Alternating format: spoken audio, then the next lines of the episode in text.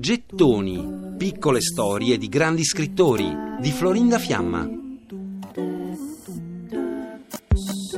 Tommaso Landolfi scrive abitualmente a mano sui suoi quaderni, che non mostrano grandi cancellature. Scrive di getto, ma scrive cose che ha a lungo pensato prima che arrivino sulla pagina.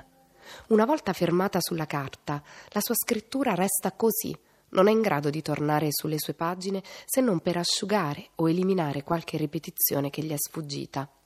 Ha scritto La pietra lunare, un intero romanzo pubblicato nel 1939 con pochissime cancellature, pochi fogli, fitti fitti e quasi privi di correzioni. Landolfi riscrive totalmente soltanto un racconto, Lavori forzati, in cui parla della storia dei suoi lavori forzati, appunto, quelli che è costretto a scrivere a cottimo per sopravvivere. Licenzia poi la prima edizione del racconto perché ha bisogno di soldi, però col tempo ci torna su e la modifica. Fino a Cancro Regina, pubblicato nel 1950, Landolfi riesce a seguire le varie fasi della pubblicazione dei suoi testi, ma poi smette e in ogni caso non dedica mai molto tempo alla rilettura delle bozze. Possiede e consulta spesso e con sapienza un vocabolario etimologico dell'Ottocento, il Tommaseo Bellini. Ha letto Dante per tutta la vita, ama moltissimo D'Annunzio e della letteratura americana Landolfi invece conosce ama solo i classici, come Edgar Allan Poe. Nella sua biblioteca di casa, testimonia la figlia, esisteva un solo libro di Hemingway, e non lo aveva mai nemmeno tagliato, mai sfogliato. Tommaso Landolfi studia a Firenze, anche se non è affatto uno studente modello.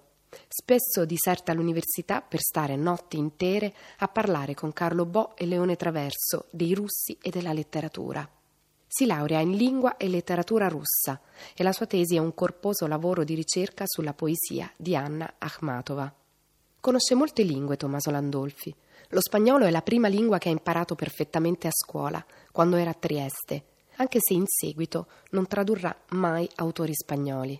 Conosce molto bene francese, tedesco e russo, studia l'arabo, lo svedese o almeno si fa arrivare delle grammatiche. Traduce gli autori che ama di più.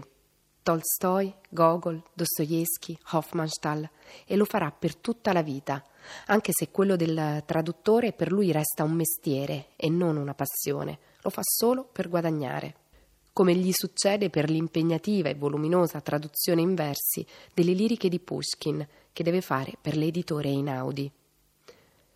Oh, Pushkin, Pushkin, quanto mi costi! Sono pieno di Pushkin, e non già in senso buono, ma cattivo e pessimo, come dire soverchiato, abbrutito da Pushkin. La traduzione fa parte di quei lavori che spesso gli venivano pagati moltissimo, ma che Landolfi definisce venali e che, dice, sempre più mi allontanavano dal mio proprio lavoro, la scrittura.